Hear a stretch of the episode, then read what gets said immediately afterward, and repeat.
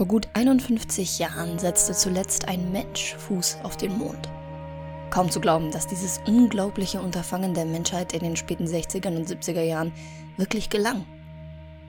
Bei den Apollo-Missionen handelte es sich einerseits um kaum mehr als Blechdosen, die in Richtung des Erdtrabanten katapultiert wurden, und andererseits waren sie der atemberaubende Gipfel menschlicher Innovation, Technik und teilweise auch Kooperation.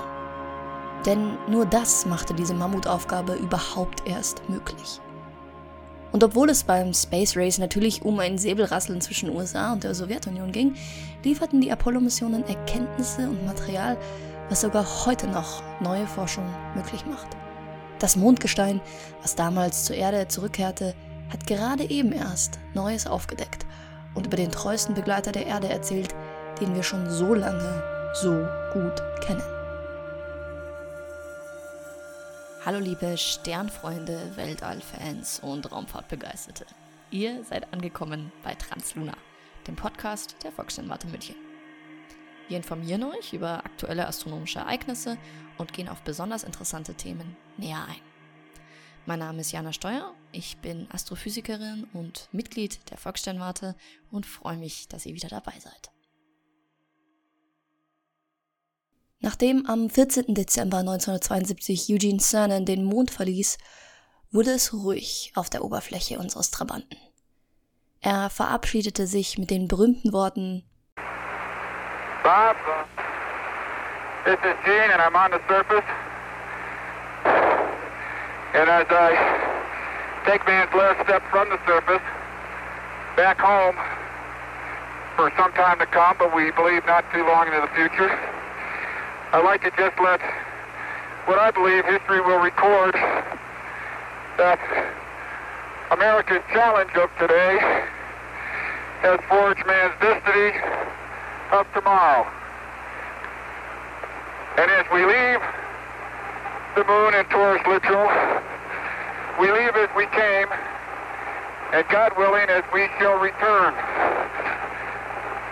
with peace and in hope for all mankind. Godspeed the crew of Apollo 17.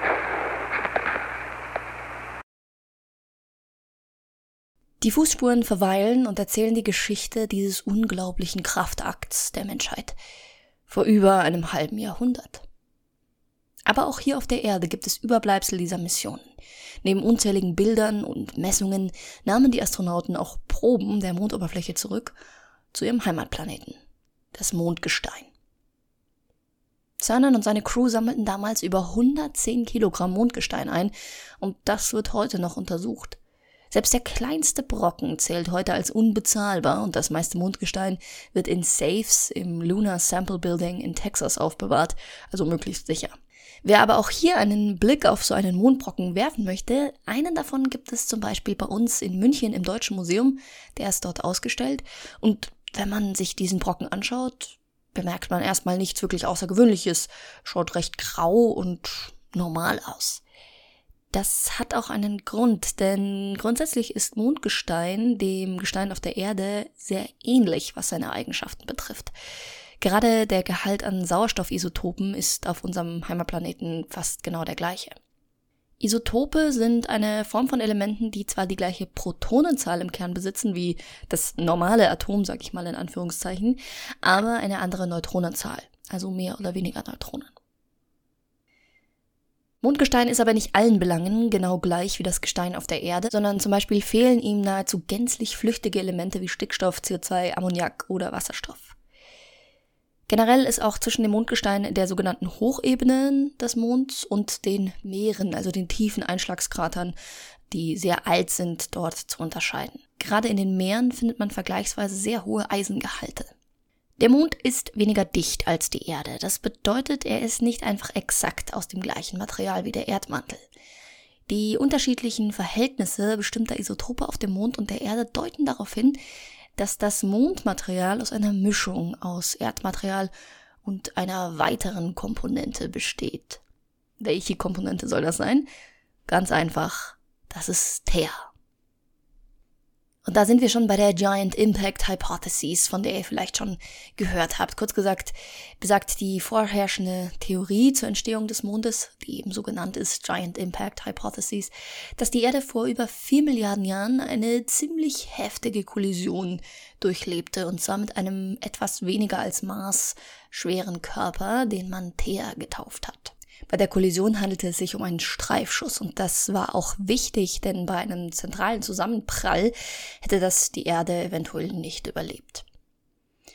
Thea selbst war allerdings kleiner, weniger massereich, überlebte diese Kollision nicht und die Trümmerstücke, die entstanden, nachdem Thea sich auflöste und auch Teile der Erde abgesprengt wurden, diese Trümmerstücke kreisten dann eine Zeit um die junge Erde und nach einer Weile entstand aus ihnen der Erdmond. So hatte die Erde für eine ganz kurze Zeit tatsächlich einen Ring und danach einen ziemlich großen Mond. Und so ergibt sich ein Gemisch aus Gestein, was zum Teil dem der Erde ähnelt, zum anderen Teil aber eben auch nicht. In aktueller Forschung wurden die Zirkonkristalle im Mondgestein untersucht. Damit kann man nämlich eine Altersbestimmung der Steine vornehmen und so feststellen, wie lange die Entstehung unseres Trabanten her ist. Zirkonkristalle bilden einen kleinen Teil des Mondgesteins. Sie können aber erst dann entstanden sein, nachdem die Mondoberfläche, die kurz nach der Bildung natürlich aus heißem, flüssigem Gestein bestand, abgekühlt war.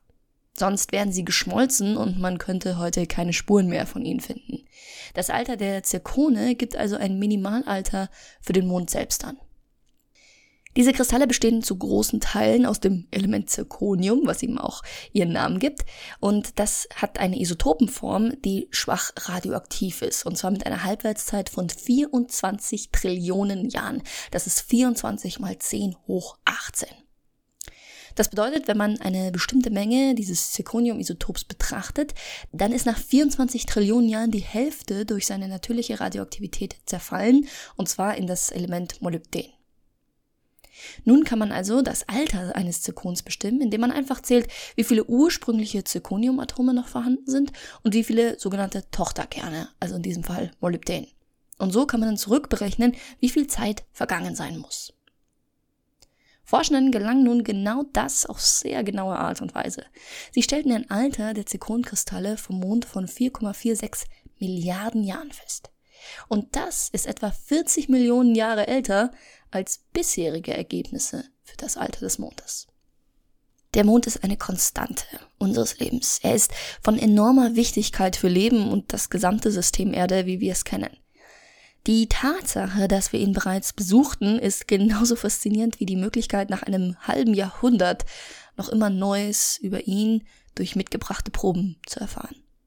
Es zeigt uns, wie wichtig diese Proben sind. Beispielsweise auch solche, die unlängst vom Asteroiden Bennu gesammelt wurden. Darüber haben wir vor ein paar Folgen ja schon gesprochen.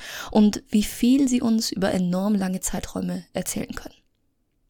Der Mond begleitet die Erde wohl nun schon 40 Millionen Jahre länger als bisher angenommen halten wir doch mal wieder Ausschau nach unserem alten Freund am Himmel und sehen wir uns genau die dunklen Kerben an, die man mit bloßem Auge erkennen kann und die manchmal so wirken wie ein Gesicht.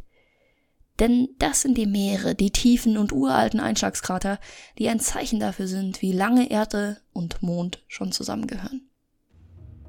Ich persönlich hoffe inständig, dass wir Menschen nun mit den Artemis-Missionen schon bald zurückkehren, denn der Mond wird nie aufhören, uns in seinen Bann zu ziehen.